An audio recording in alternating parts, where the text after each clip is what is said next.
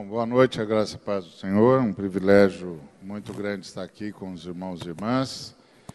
E eu quero conversar com vocês sobre a, a questão da decepção. Eu chamei de a prosperidade da decepção. É, antes eu gostaria de ler com você dois textos das Escrituras que, que falam de uma luta que a gente tem na, na história da igreja desde os tempos primitivos da igreja. O primeiro texto está em Mateus, capítulo 3, a partir do versículo 1. Mateus, capítulo 3, a partir do verso de número 1. Naqueles dias, apareceu João Batista pregando no deserto da Judéia e dizia: Arrependei-vos, porque está próximo o reino dos céus. Porque este é o referido por intermédio do profeta Isaías. Vós do que clama no deserto. Preparai o caminho do Senhor, endireitai as suas veredas. E esse texto é interessante porque ele fala de João como um porta-voz, como cumprimento de uma profecia de Isaías e que João era um porta-voz. E ele era um porta-voz de Deus. Mais um que é interessante aqui na profecia de Isaías e que o, o João reitera quando começa o seu ministério, é que na profecia de, de Isaías, Deus está no deserto. Porque o texto diz assim: Vós, vós do que clama no deserto. Não é voz que clama no deserto, mas voz daquele que clama no deserto. Então a pergunta é: o Isaías é a voz de alguém que está no deserto. Quem é que está no deserto? Quem está no deserto é Deus.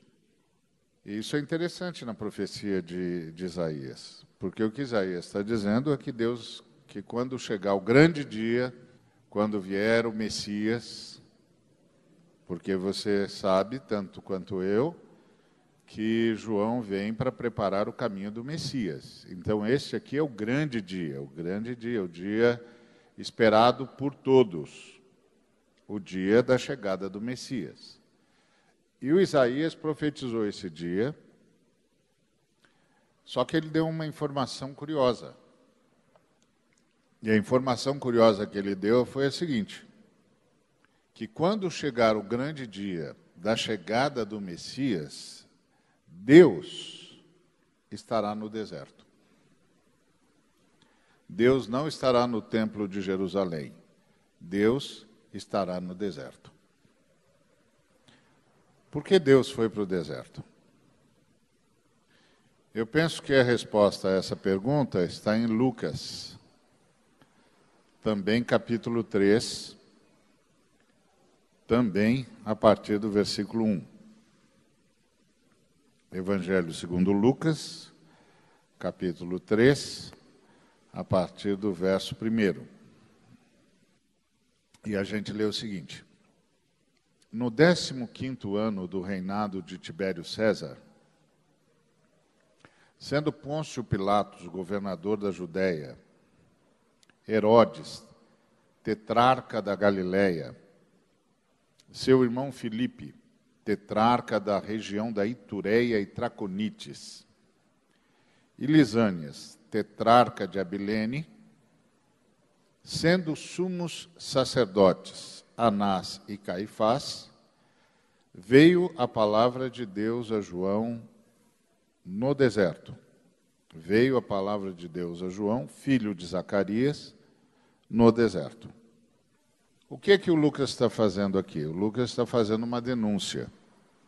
O Lucas está dizendo que o, o Tibério César tinha um grupo de pessoas que estavam na sua folha de pagamento, que prestava serviço a Tibério César, imperador de Roma. Ou que, portanto, faziam parte da folha de pagamento do Tibério. Aí ele disse que o Tibério César tinha na folha de pagamento dele o Pôncio Pilatos, que governava a Judéia. Tinha o Herodes, que governava a Galiléia. Tinha Filipe, irmão de Herodes, que governava a região da Itureia e Traconites.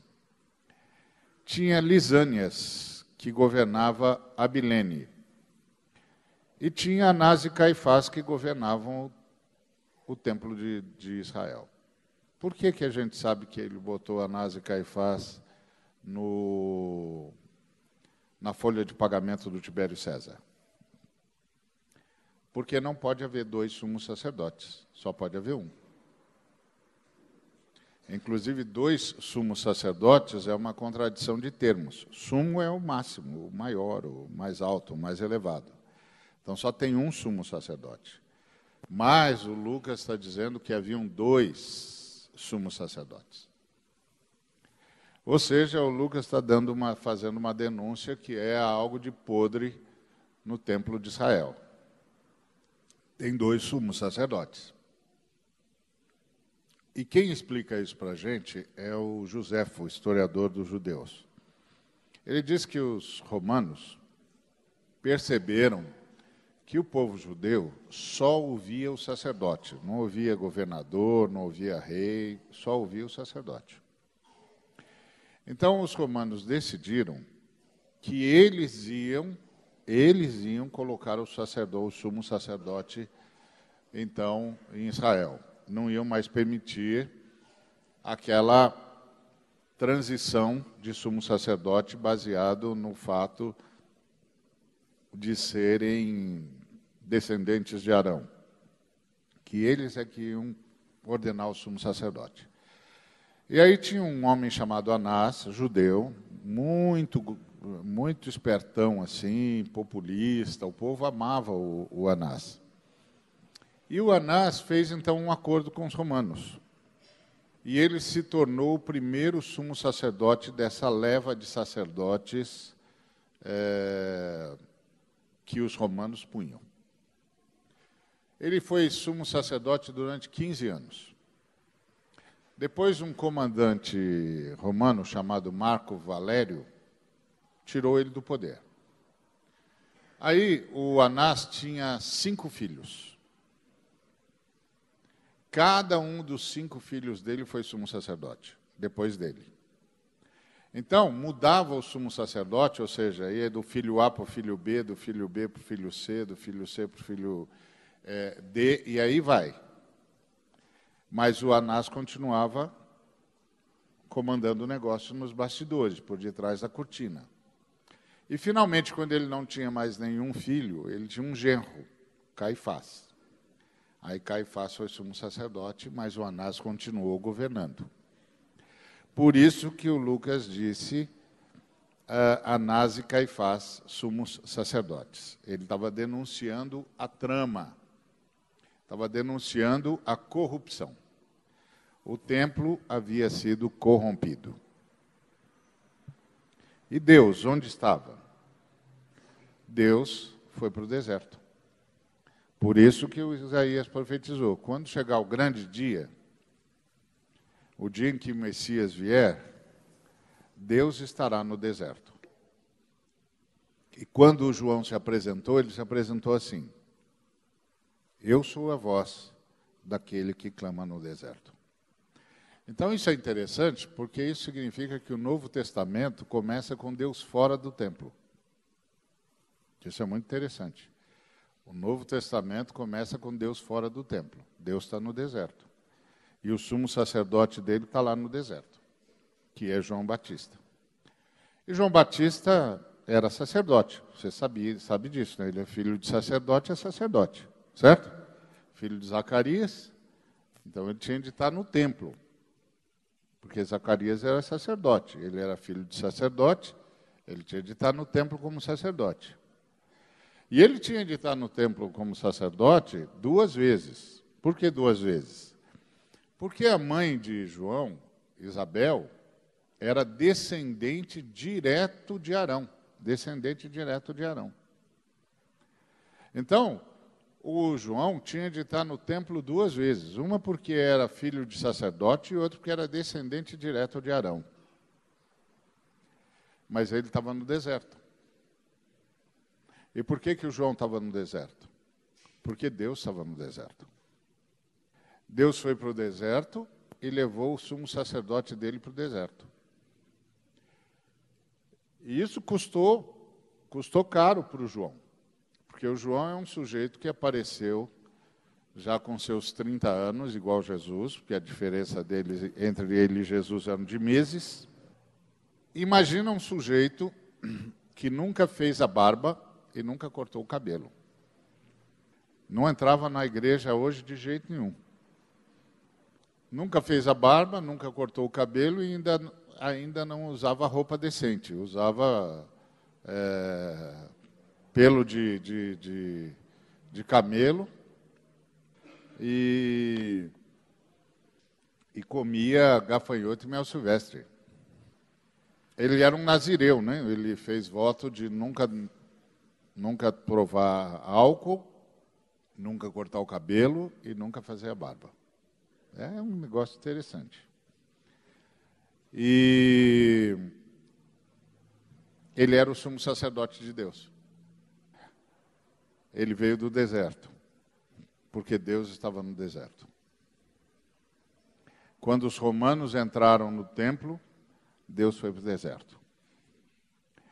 E como ele era sumo sacerdote de Deus, ele não, sumo sacerdote não pode vestir roupa comum, só pode vestir as roupas sagradas. Como as roupas sagradas estavam na mão dos romanos, e ele era o sumo sacerdote, não podia usar roupa comum, Deus o mandou roubar, é, usar pelo de camelo. O sumo sacerdote não podia comer comida comum, só podia comer comida sagrada. Mas as comidas sagradas agora estavam com os romanos. Mas ele era sumo sacerdote e ele não podia comer comida comum. Então o Senhor mandou ele comer gafanhoto e mel silvestre. O João não era só um profeta, ele era uma parábola viva da indignação de Deus. Uma parábola viva da indignação de Deus. Muito bem, então o, o, Novo Testamento começa complicado, porque ele começa com Deus fora, fora do templo. Agora, outro texto que eu queria ler com o irmão está lá em Apocalipse. Apocalipse capítulo 3, versículo 20. Todo mundo conhece esse texto de cor, né? É a palavra do Jesus para Laodiceia. Eis que estou à porta e bato. Se alguém ouvir a minha voz e abrir a porta, entrarei em sua casa e cearei com ele e ele comigo. Muitos de nós usam esse texto para pregar o evangelho, para dizer para o sujeito: abre a porta para Jesus. Jesus quer entrar na sua vida que é legal. Muita gente já veio a Jesus com, essa, com esse texto. Eu quero que Jesus entre na minha casa. E tá bom, ok. Querer que Jesus entre em casa já é uma uma grande coisa. Mas esse texto, na verdade, está dizendo que Jesus está fora da igreja. Está dizendo que Jesus está batendo a porta da igreja e dizendo: escuta, pessoal, Está tudo bem aí dentro? O culto está legal? Música está jóia? E nos louvores maravilhosos? Só tem um detalhe. O detalhe, assim, quase insignificante, é eu estou do lado de fora. Assim, diria Jesus, sem querer chatear vocês, o culto não era para ser para mim? Agora explica para mim como é que vocês estão fazendo um culto que devia ser para mim e eu estou do lado de fora. Aí Jesus diria: assim, não quero chatear vocês, mas não tem alguma coisa errada aí? Não tem alguma coisa aí que está fora do eixo? Então, esse é o ponto. A igreja de Jesus, desde quando nasceu, nasce dentro dessa angústia, dessa luta pela igreja. Porque o Novo Testamento começa com Deus fora do templo e termina com Jesus fora da igreja. Então, o que, que acontece com a igreja? Que, que acontece com um povo que devia reconhecer Jesus o tempo todo? E que Jesus não precisaria estar batendo a porta. Da mesma forma como você poderia perguntar o que, que aconteceu com o povo judeu, que só existia, foi formado para trazer o Messias. Imagina um povo, pensa num povo que só existe com um objetivo: trazer o Messias. Esse é o único, o único objetivo de Israel. Israel não tem nenhum outro objetivo. O objetivo de Israel é trazer o Messias. Então pensa num povo que só existe para honrar a Deus e trazer o Messias. E quando o Messias chega, Deus está tá no deserto e ninguém reconhece o Messias. E o sumo sacerdote de Deus é um sujeito de cabelo desgrenhado, de barba que nunca foi feita, gritando no deserto, vestindo pele de camelo, comendo gafanhoto e mel silvestre. O que, que aconteceu com o povo de Israel, senhor? Porque você sabe que a missão de Israel era uma missão na história. A missão de Israel era trazer o Messias para dentro da história. Porque Deus prometeu uma criança lá em Gênesis 3,15. Essa criança precisa nascer, né? Deus diz uh, que, a, que, a, mulher vai dar à luz a uma criança e que essa criança vai esmagar a cabeça de serpente. Aleluia. Só tem um problema agora. Qual? A criança precisa nascer, né? A criança precisa vir para dentro da história. Nascer entre os homens.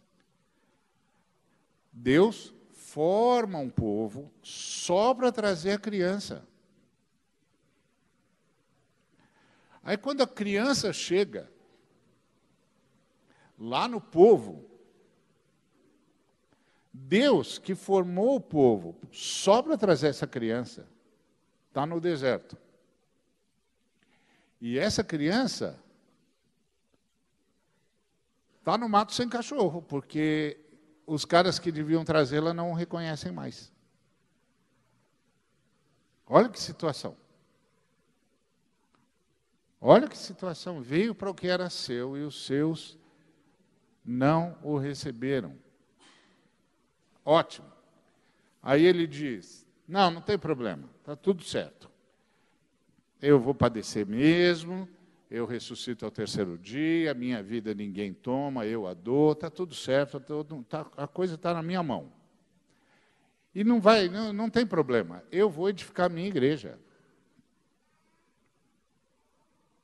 Eu vou edificar minha igreja. E as portas do inferno não vão prevalecer contra ela. Aí a gente vai para o último livro da história do Novo Testamento. E Jesus, que formou a igreja, que chamou a igreja de sua, está do lado de fora do mesmo jeito que quando ele chegou, o pai estava do lado de fora. Ó, o que, que aconteceu aí, gente?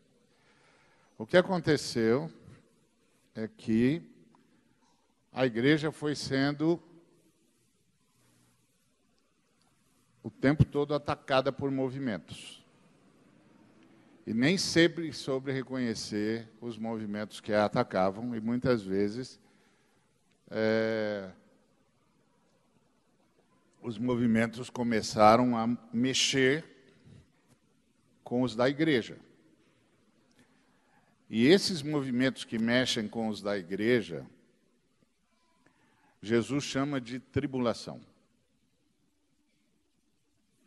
E ele diz que esses movimentos são tão fortes, que essas tribulações são tão densas, que se o Senhor não abreviasse isso, até os eleitos se perderiam.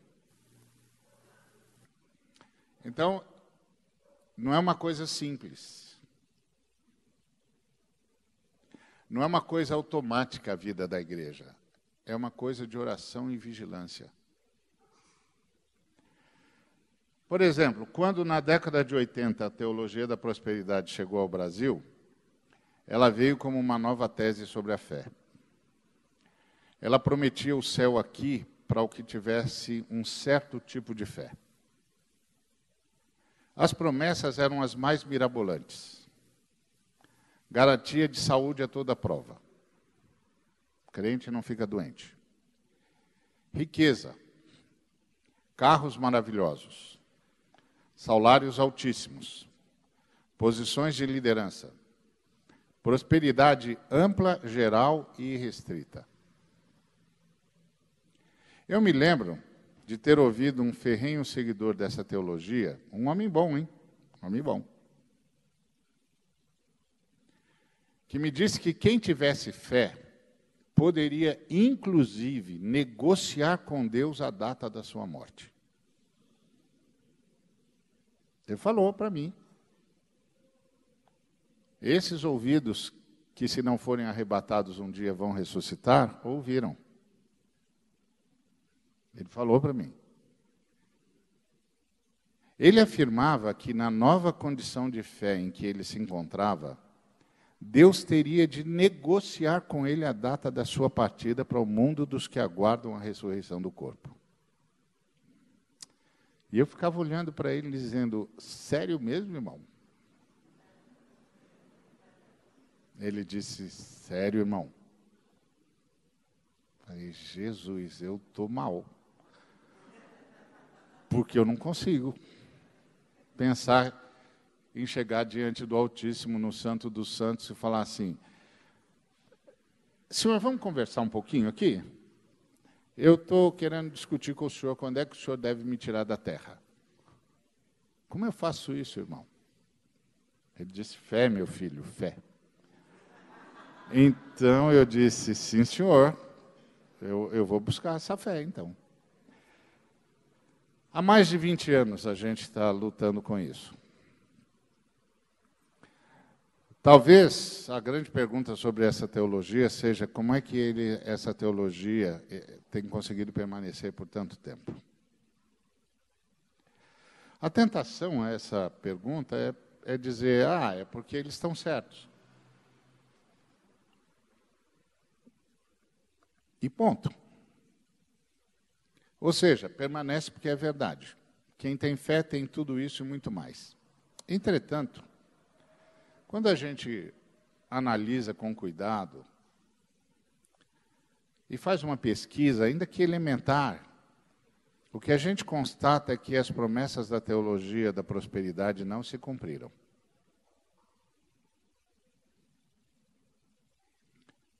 E de fato nem poderiam.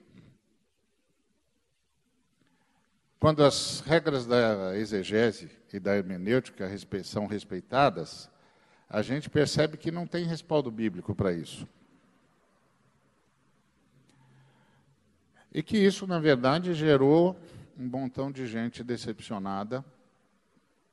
Alguns voltaram para o mundo, outros mudaram de confissão de fé, e outros são chamados de os sem igreja. Mas qual a razão da longevidade dessa teologia? Eu acho que, em primeiro lugar, a vida longa dela se sustenta pela criatividade. Os pregadores dessa mensagem estão sempre se reinventando. Inclusive, um dos mais expoentes pregadores dessa mensagem chamou agora tudo que faz de show. De fato, é um espetáculo mesmo. E é um espetáculo às custas da boa fé do povo. Mesmo os mais discretos estão sempre expondo o povo. Em alguns casos, quanto mais simplório o povo, melhor. Em outros, ah, quanto mais bonita, e note-se o feminino, melhor. Então a gente vê os testemunhos e você diz: engraçado, parece tudo igual ao mundo. Além disso, eles são, como eu disse, muito criativos. Um dia é passar pela porta X, outro dia é tocar a trombeta Y, outro dia é empunhar a espada Z, outro dia é se cobrir do manto X, e por aí vai. Isso sem contar os amuletos, ungidos, as águas fluidificadas, as bênçãos especiais. E as suas igrejas são verdadeiros movimentos de massa dirigidos por pop stars. Pop stars que tornam amadores os mais respeitados animadores da TV brasileira. Eles não conseguem ser tão bons quanto os pop stars dessas, desse movimento. Em segundo lugar, a vida longa se mantém pela penitência. Os pregadores dessa teologia descobriram que o povo gosta de pagar pelos benefícios que recebe algo como não dever nada a ninguém. Fruto da cultura de penitência que é amplamente disseminada na igreja romana medieval.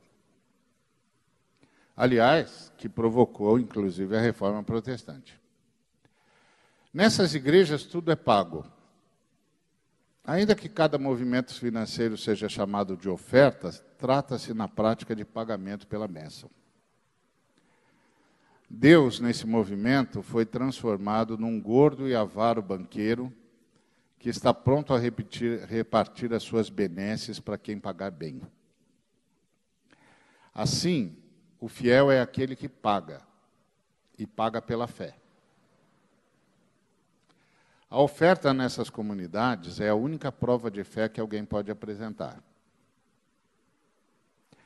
Na Idade Média, como até hoje entre os romanos, Deus podia ser pago com sacrifícios, tais como carregar a cruz por um longo caminho, num arremedo assim da via crucis de Jesus, ou subir de joelhos um número absurdo de degraus, ou, em último caso, acender uma velhinha qualquer.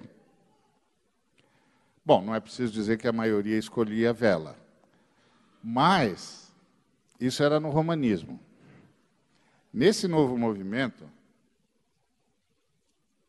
a perspectiva é outra. Quem quer prosperidade, cura, promoção, carrão e outros benefícios similares, tem de pagar. Tem de pagar em moeda corrente. Afinal, dinheiro chama dinheiro, diz a crença popular. E tem de pagar antes de receber. E se não receber, não pode reclamar. Porque Deus sabe o que faz. E se ele não liberou a bênção, é porque não recebeu o suficiente ou não encontrou fé suficiente. Então, esses pregadores desse movimento têm um consumidor ideal. Em terceiro lugar, esse negócio dura muito tempo porque eles justificam o capitalismo. Embora, segundo Weber, o capitalismo seja fruto da ética protestante, é verdade que o que o Weber fez foi só uma fotografia do tempo dele. Porque o capitalismo, inclusive, que existe hoje, se sustenta no consumismo e não na poupança, como o Weber viu naquela época. Então, é um negócio complicado, porque a fé, de modo geral, nunca se deu bem com a riqueza. Sempre houve uma desconfiança em todos os cristãos nesses dois mil anos que estava errado. Estava errado. Que tinha de cuidar dos pobres. Que o mundo é injusto que nós não podemos participar da injustiça do mundo. São dois mil anos de igreja. Os apóstolos ensinaram isso. Eles disseram: está errado. O primeiro concílio da igreja, que foi lá em Jerusalém, o Tiago, Pedro, estenderam a destra para o Paulo e para o Barnabé e fizeram duas recomendações. E uma das recomendações foi: cuide dos pobres. Então, a igreja cristã sempre achou que estava errado. Mas com essa teologia, a coisa mudou de, de, de mudou de quadro, o quadro mudou de lugar, mudou de forma. O capital agora está justificado. Foi promovido de grilhão, de, de prisão, de culto a mamon, em troféu da fé. Antes, o que era senhor do capital se tornava um avaro acumulador egoísta. A fé cristã pregava contra isso. Agora, nessa nova tese, quanto mais egoísta, quanto mais avarento, mais símbolo de fé ele tem. Quanto mais ele gastar com futilidade, quanto mais ele ostentar, mais todo mundo vai dizer que ele tem muita fé. Antes, na fé cristã, aqueles que corriam atrás dos bens materiais eram chamados de mundanos. Hoje, para essa tese, os que correm atrás dos bens materiais são chamados de gente que buscam as promessas celestiais. Juntamente com o capitalismo, essa mensagem justifica o individualismo. A bênção é para o que tem fé. Ela é inalienável e intransferível. Eu soube de uma igreja, até coerente, a igreja proibiu qualquer socorro social na comunidade. Não era para ajudar os pobres. Por quê? Porque ajudar os pobres era premiar os que não têm fé. Porque se o sujeito tivesse fé, não seria pobre. Então você não pode ficar ajudando o cara, porque você vai premiar a falta de fé dele. Então, nessa nova teologia, quem tem fé tem tudo, quem não tem fé não tem nada. Antes, ter fé em Cristo colocava o sujeito na estrada da solidariedade. Ele repartia, repartia, abençoava, abençoava, abençoava, abençoava, abençoava, abençoava. Hoje não. Nesse novo tipo de pregação, a, a fé o coloca no barranco da, da arrogância. Toda esperteza está justificada e incentivada. Não é de estranhar que ética seja um artigo cada vez mais em falta na vida e no shopping center de fé desse movimento. Mas o que, que isso tem gerado de verdade? Decepção. Fragorosa decepção. É tudo que está sobrando no frigir dos ovos. As bênçãos mirabolantes não vieram, porque Deus nunca prometeu isso. E Deus tem um problema, ele não pode ser manipulado. Então, não deu certo. O sucesso e a riqueza que vieram foram fruto, muitas vezes, de manobras espertalhonas, para dizer o mínimo. Muito mais manobras do que fé. Aliás, para muitos foi ficando claro que o que chamavam de fé nada mais era do que uma ganância que cega. E o antigo conto do vigário foi substituído pelo conto do pastor. Gente houve que ficou doente, mas escondeu. Perdeu o emprego, mas mentiu.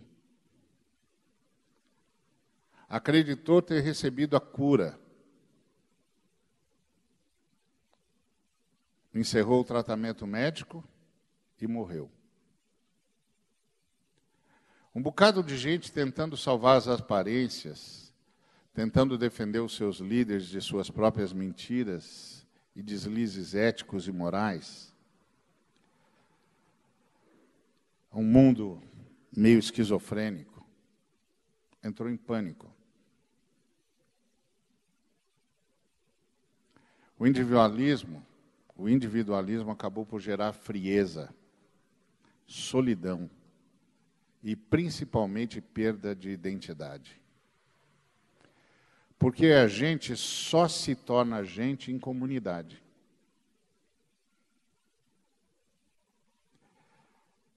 Tudo isso acontecendo enquanto os fiéis observavam contraste entre si e os seus pastores. Os fiéis perdendo os bens pela angústia de uma fé inoperante, pela perda de entes queridos que julgavam absolutamente curados, e os pastores enriquecendo, melhorando sensivelmente o padrão de vida, adquirindo patrimônio digno de nota, sendo contado entre o jet set, virando artista de TV, tudo em nome de um evangelho que deviam, que deviam ter que ser pregado e que suas novas e portentosas posses avalizavam.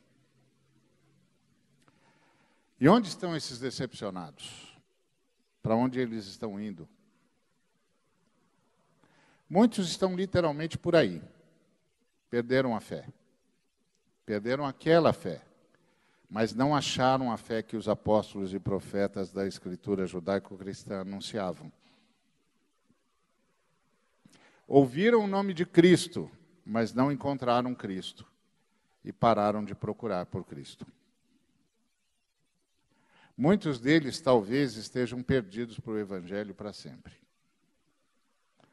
Outros, no meio de tudo isso, foram achados por Cristo e estão procurando pelo lugar onde Cristo esteja.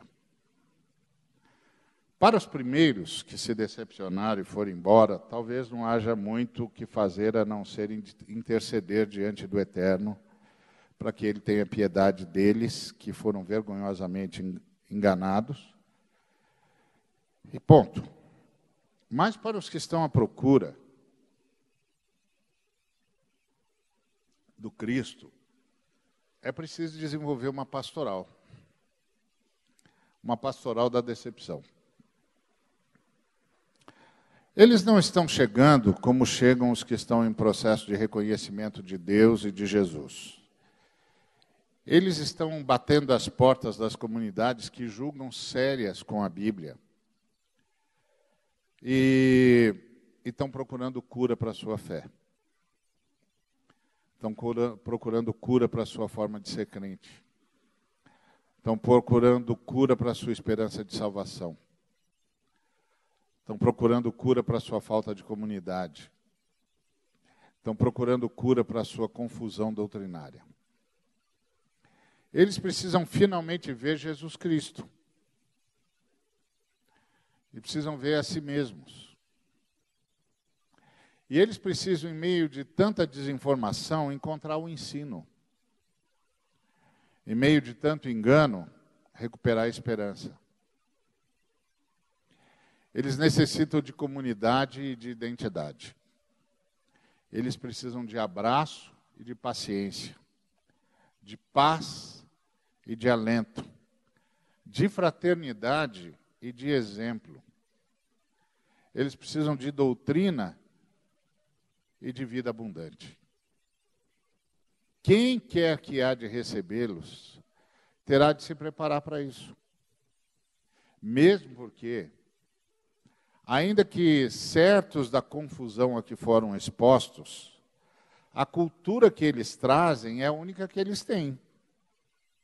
E nos momentos de crise de qualquer natureza, será a partir dessa péssima cultura que eles vão reagir até que o discipulado bíblico construa com o tempo uma nova e saudável cultura.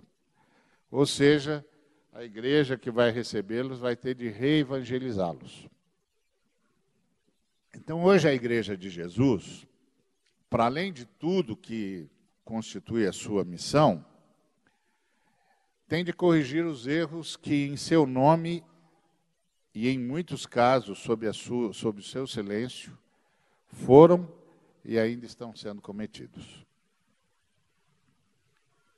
Esses dias, alguém me perguntou: no seu tempo, um pastor desavergonhadamente exploraria os fiéis e abusaria das irmãs?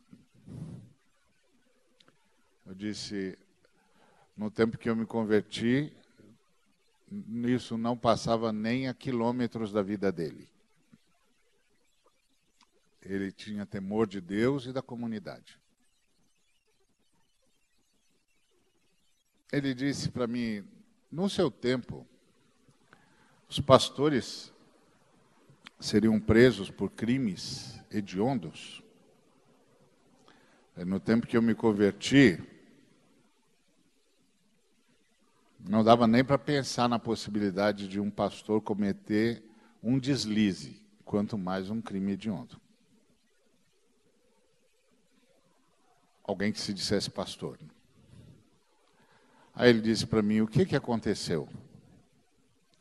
Falei, rapaz, eu estou perguntando isso há 20 anos. Há 20 anos, todas as vezes que eu me ajoelho, eu pergunto para Deus: Deus, o que, que aconteceu? Mas, meu amigo, disse eu, eu estou mais agora preocupado com o que pode acontecer se nós não fizermos nada. Se nós não começarmos a dizer pura e simplesmente a verdade. Tipo, quem ama Jesus não vive desse jeito. Tipo, quem tem o Espírito Santo não é assim. Eu me lembro que eu era garoto, tinha 12 anos, 12 para 13 anos, e eu entrei correndo assim pela nave do templo da igreja onde eu havia me convertido, esbaforido. E o pastor disse: O que foi, Vado? Ele me chamava de Vado. Disse: Briguei com meu pai. Brigou com seu pai? Por quê? Ah, porque meu pai não queria que eu viesse na, no culto. Ah, você brigou com seu pai porque você, seu pai não queria que você viesse no culto. É, sim, senhor. Bom, não preciso dizer para você que naquele momento eu estava me sentindo um herói um mártir, que enfrentou o pai para vir ao culto. O pastor virou para mim e disse: Ah, é, meu filho. E antes você brigava com seu pai também? Eu disse: Brigava. É mesmo. Pelo quê? Eu disse: Futebol. Jogava, gostava demais de jogar futebol. E às vezes meu pai dizia que não podia, eu brigava. Ele falou: Ah, meu filho, então você, você, você mesmo não mudou, né? Só mudou o motivo pelo qual você briga. Deixa eu explicar para você de novo o que é o Evangelho, meu filho. Eu nunca mais esqueci disso. Nunca mais. Do pastor chamando o menino de 12 anos que estava se sentindo um herói, dizer: Meu filho, deixa eu explicar para você direito o que, que é o Evangelho. E aí você pode me perguntar: E aí, o que, que você fez depois do culto?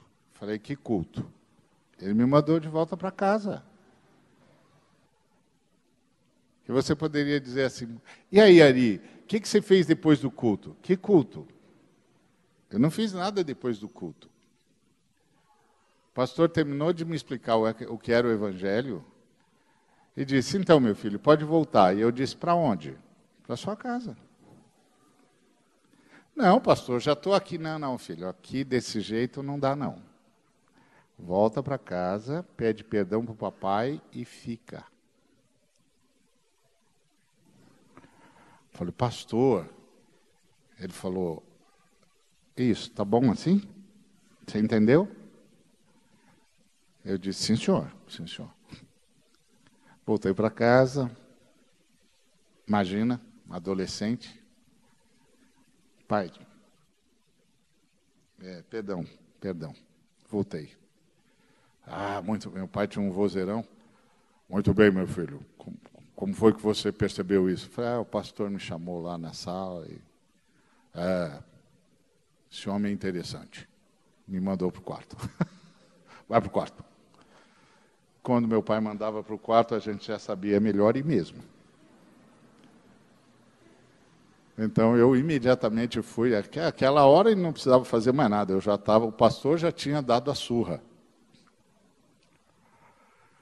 O que, que houve com o Evangelho? O que, que houve com a ideia de que ser cristão é ser gente que se parece com Jesus? Que, que houve com a ideia de que ser cristão é ter rompido com o diabo, ter rompido com o mundo e ter se rendido aos pés de Jesus para ser habitação do Espírito Santo e para ser transformado de glória em glória numa pessoa cada vez mais parecida com Jesus. O que, que houve? Onde foi que, que parte disso que a gente não entendeu? Que às vezes nós somos assim. Eu me lembro que uma, uma vez eu vi um moço chamando a atenção do outro no avião, que eu achei muito interessante, porque a moça do avião lá disse: oh, agora desliga os aparelhos eletrônicos. Todo mundo desligou o aparelho eletrônico, aí o moço que estava sentado num canto assim continuou lá.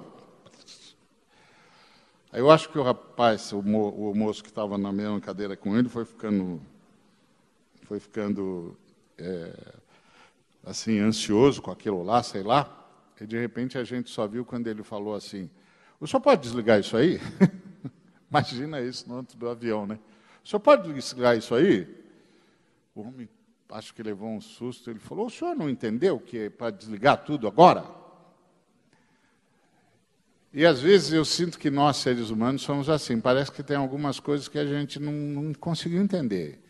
E aí você tem a vontade de perguntar para o sujeito assim: que parte do morrer com Cristo na cruz você não entendeu? Que parte do uh, abandonar tudo e seguir Jesus você não entendeu? Sim. Qual, qual dessas partes não ficou clara? Por exemplo, que parte do ter bom testemunho você não entendeu? O que, que faltou? Faltou a lição? Você não prestou atenção? O cara não deu boa aula? Que parte que não entendeu? Então a igreja, agora isso não é uma não é uma novidade. Como eu disse, o Novo Testamento começa com Deus fora do templo e termina com Jesus fora da igreja. O que quer dizer? Que entre a mensagem de João Batista e a volta de nosso Senhor e Salvador Jesus Cristo, nós estaremos lutando pela igreja. Lutando para que a igreja não expulse Jesus. Ó, lutando para que o, esses movimentos que a gente não sabe de onde vem influenciem tanto os membros da igreja que mesmo os membros da igreja de Cristo acabem por expulsar Jesus. E aí Jesus tem de ficar batendo a porta para acordar os que são da igreja, porque ele diz assim: quem tem ouvidos para ouvir, ouça. Então ele vai acordar um grupo de pessoas. Ele está dizendo que até os camaradas que não deviam ter sido enganados foram. E aí ele disse: se alguém ouvir a minha voz. Então ele acredita que tem gente que pode ouvi-lo.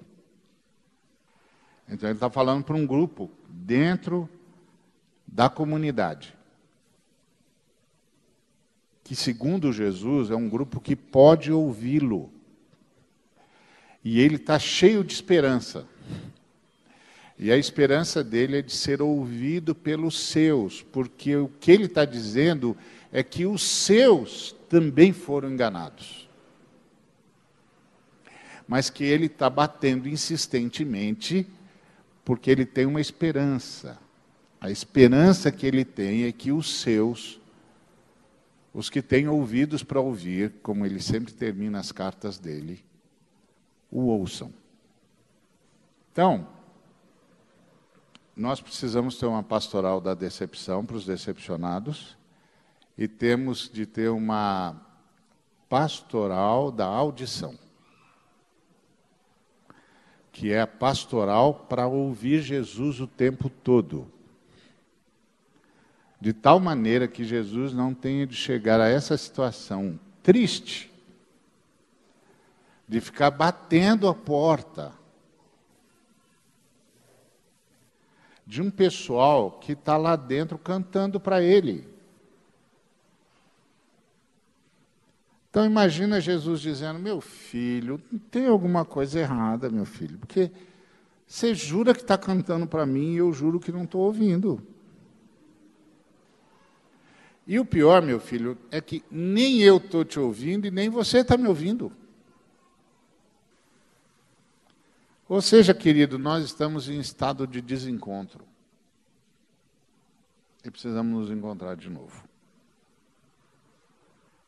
Então, Jesus continua chamando os que têm ouvidos para ouvir. Dizendo para eles: não se deixem enganar por nenhum movimento que leve vocês longe de ser o que eu sou longe de serem meus imitadores. Não ouçam nada que os afaste de mim. Vocês são meus. Eu os comprei com meu sangue. E eu quero fazer de vocês gente como gente deve ser. Quero fazer de vocês gente que ame. Quero fazer de vocês gente que sirva. Quero fazer de vocês gente que reparta, gente que abençoe, gente que interceda. Quero fazer de vocês gente que não ama mais o mundo e nem as coisas que há no mundo. Eu quero fazer de vocês gente livre. Não sigam nenhum movimento que afaste vocês disso.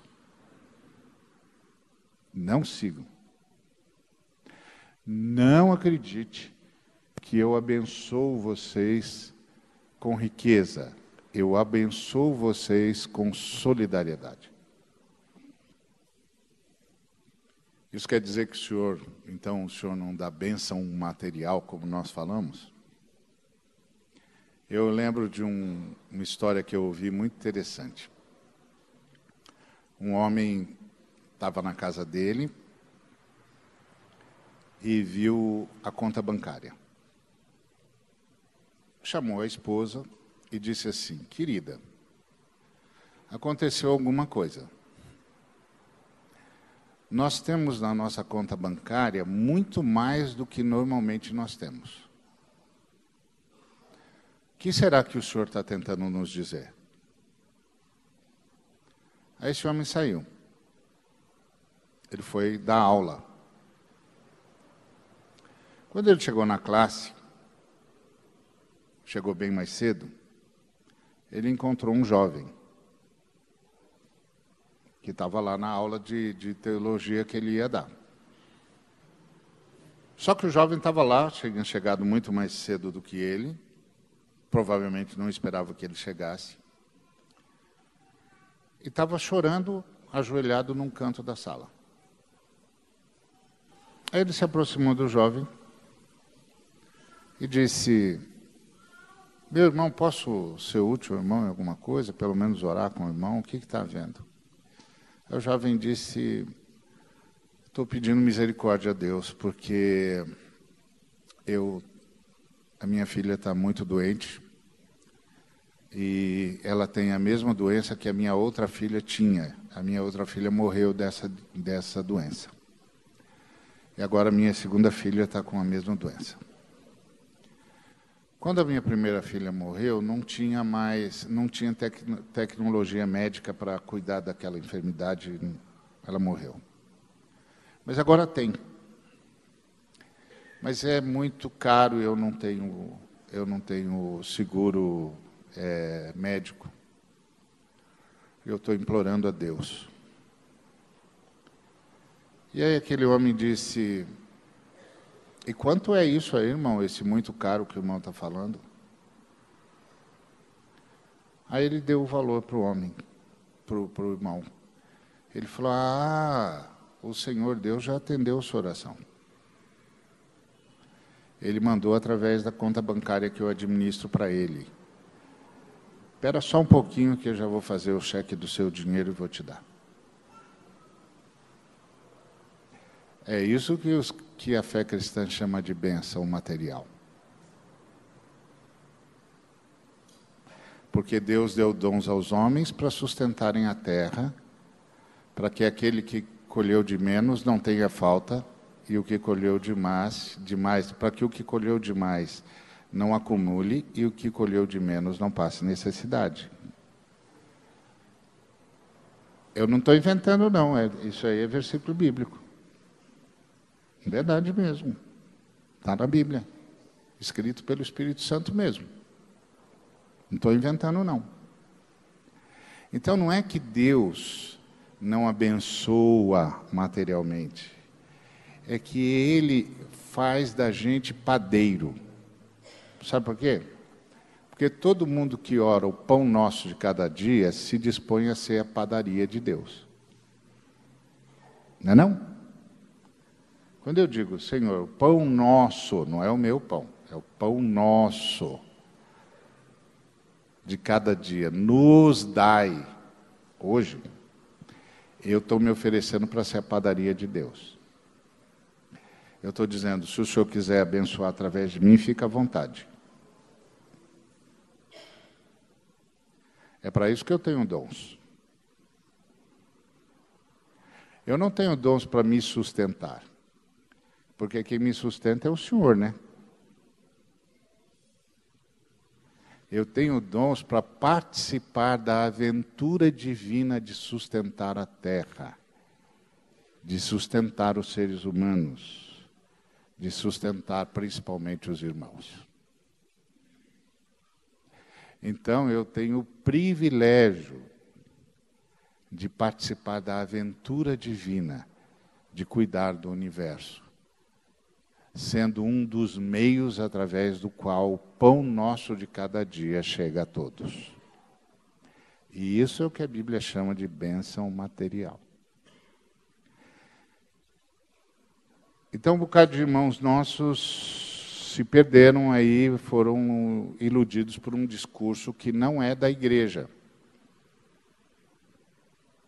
E alguns da igreja também foram iludidos. Mas dá para dá dá mudar tudo isso, irmão.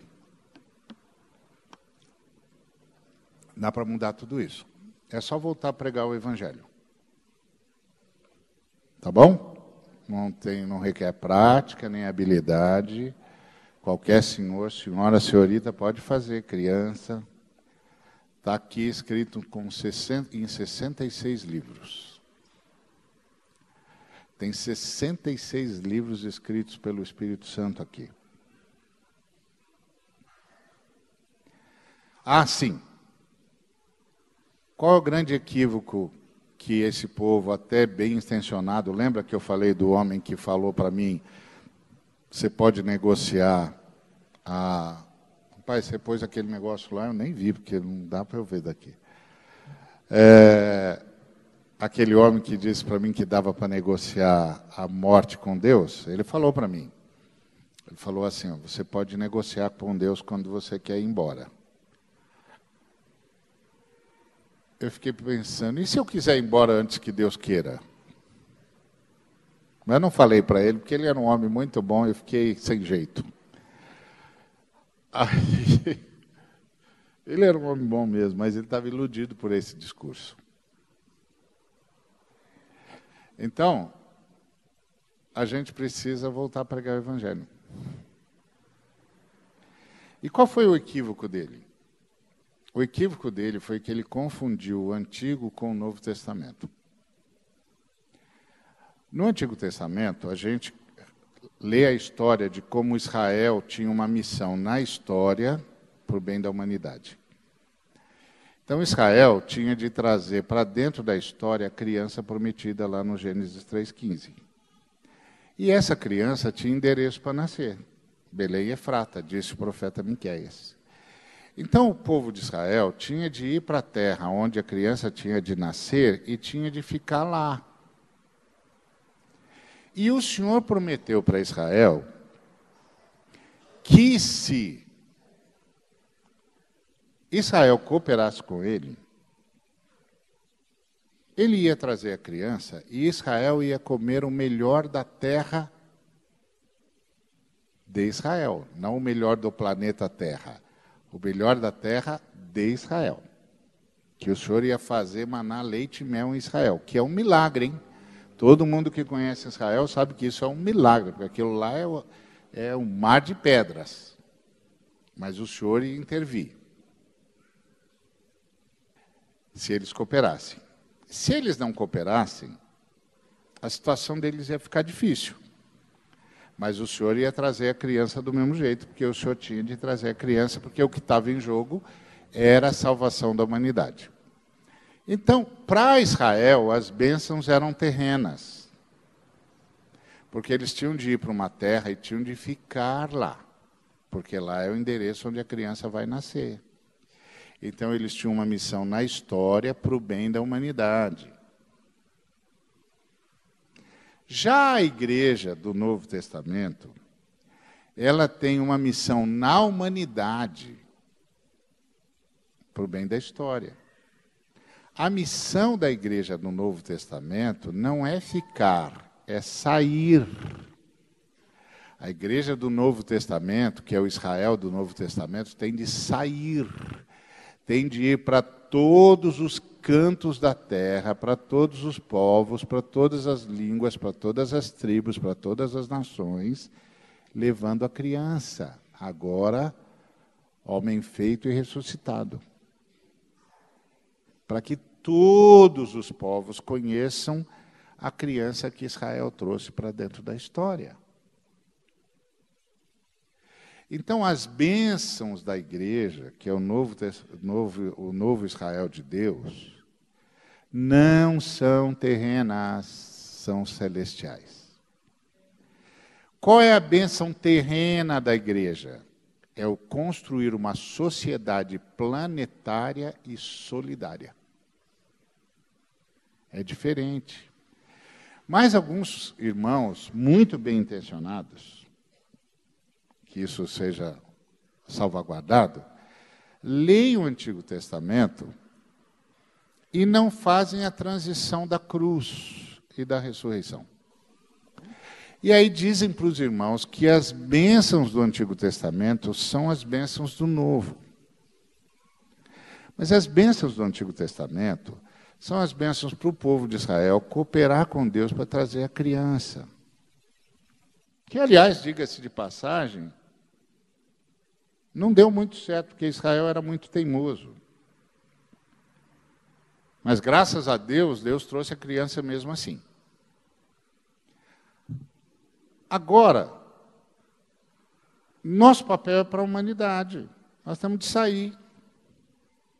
Como é que nós vamos sair, gente? Como pregarão?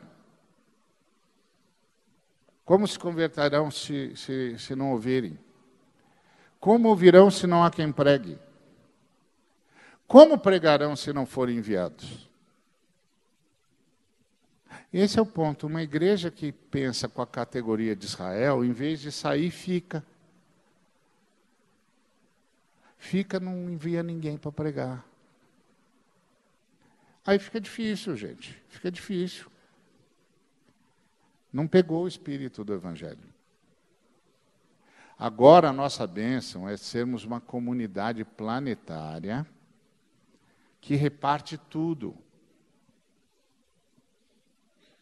Então a gente não precisa se preocupar, porque nós vamos, vamos abençoar mutuamente e nós podemos ir para todos os cantos da terra e, como diz o apóstolo Pedro, apressar a volta de Jesus.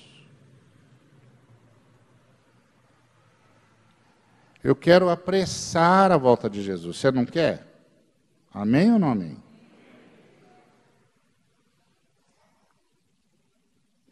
Então, para eu apressar a volta de Jesus, eu não posso ter sonhos de riqueza.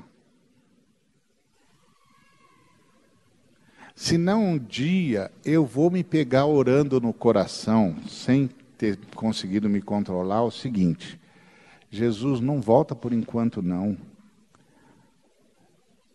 Ainda não recebi aquela bênção. Eu vou pegar meu coração me traindo. Porque assim, eu falo de um jeito que todo mundo acha que eu sou bem crente, né? Para os irmãos não ficarem escandalizados comigo. Mas um dia, eu, meu coração vai me trair. E eu vou dizer, Jesus, assim, eu até quero que o senhor volte, mas dá um tempinho, vai.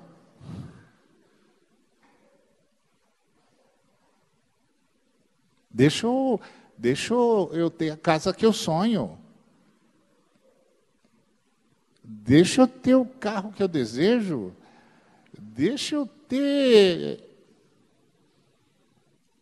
E nessa hora, o maior medo do meu coração é ouvir a última trombeta. Não deu tempo. Você concorda comigo que tem alguma coisa que está fora do eixo? Alguma coisa está fora do eixo. Desse jeito eu não vou apressar a volta de Jesus. Lembra-te de onde caíste, disse Jesus, e arrepende-te. Eu vou entrar e vou cear com você, você vai cear comigo. Se arrependa. Lembra de onde você caiu e volta. Sou eu, lembra de mim? Sou eu que estou chamando você. Essa voz que está incomodando você durante o sono, sou eu. Essa voz que está fazendo você ficar inquieto, com aquela sensação de que tem alguma coisa que não está legal, sou eu eu estou batendo a porta. Tá. Tá. Abre a porta, vai. Lembra de onde você caiu. Abandona esses sonhos que não são meus. E vamos voltar a comer junto, como era no princípio. Lembra quando era no princípio, como a gente estava sempre junto? como toda alegria que você tinha era eu? Como você falava sobre mim o tempo todo? Vamos voltar. Não se preocupa. Eu faço novas todas as coisas. Se arrepende. Não se apega ao que você tem.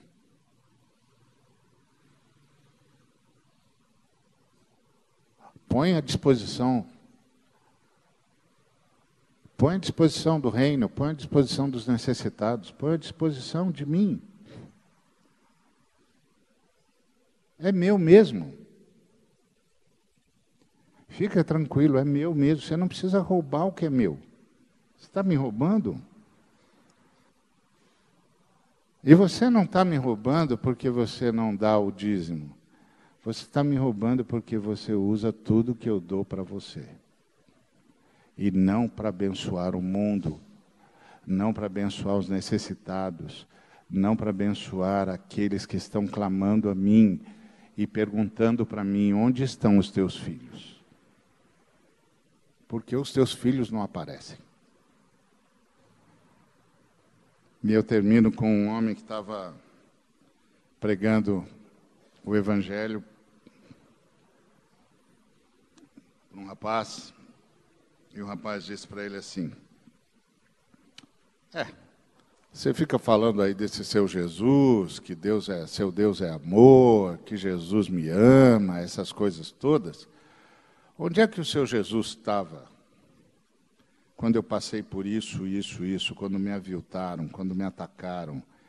Onde é que o seu Jesus estava? Aí o irmão olhou bem no, bem no olho desse moço e disse: Jesus estava lá com você. Eu é que não estava. Me perdoa. Eu devia ter estado lá e impedido a violência contra você. O meu Jesus estava lá. Eu é que não estava. Eu estava ocupado com outras coisas. O apóstolo Paulo diz que toda a criação geme, mas não geme por Deus. Geme pela manifestação dos filhos de Deus. Que toda criança que está sendo ser viciada agora está levando um grito para Deus.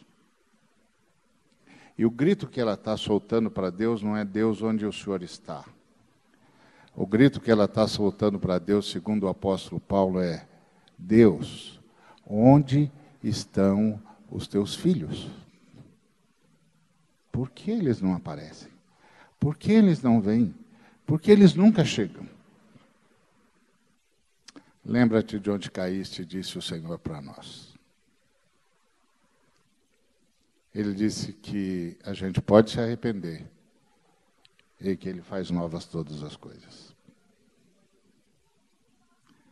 Ele faz a gente voltar a ser cristão de novo.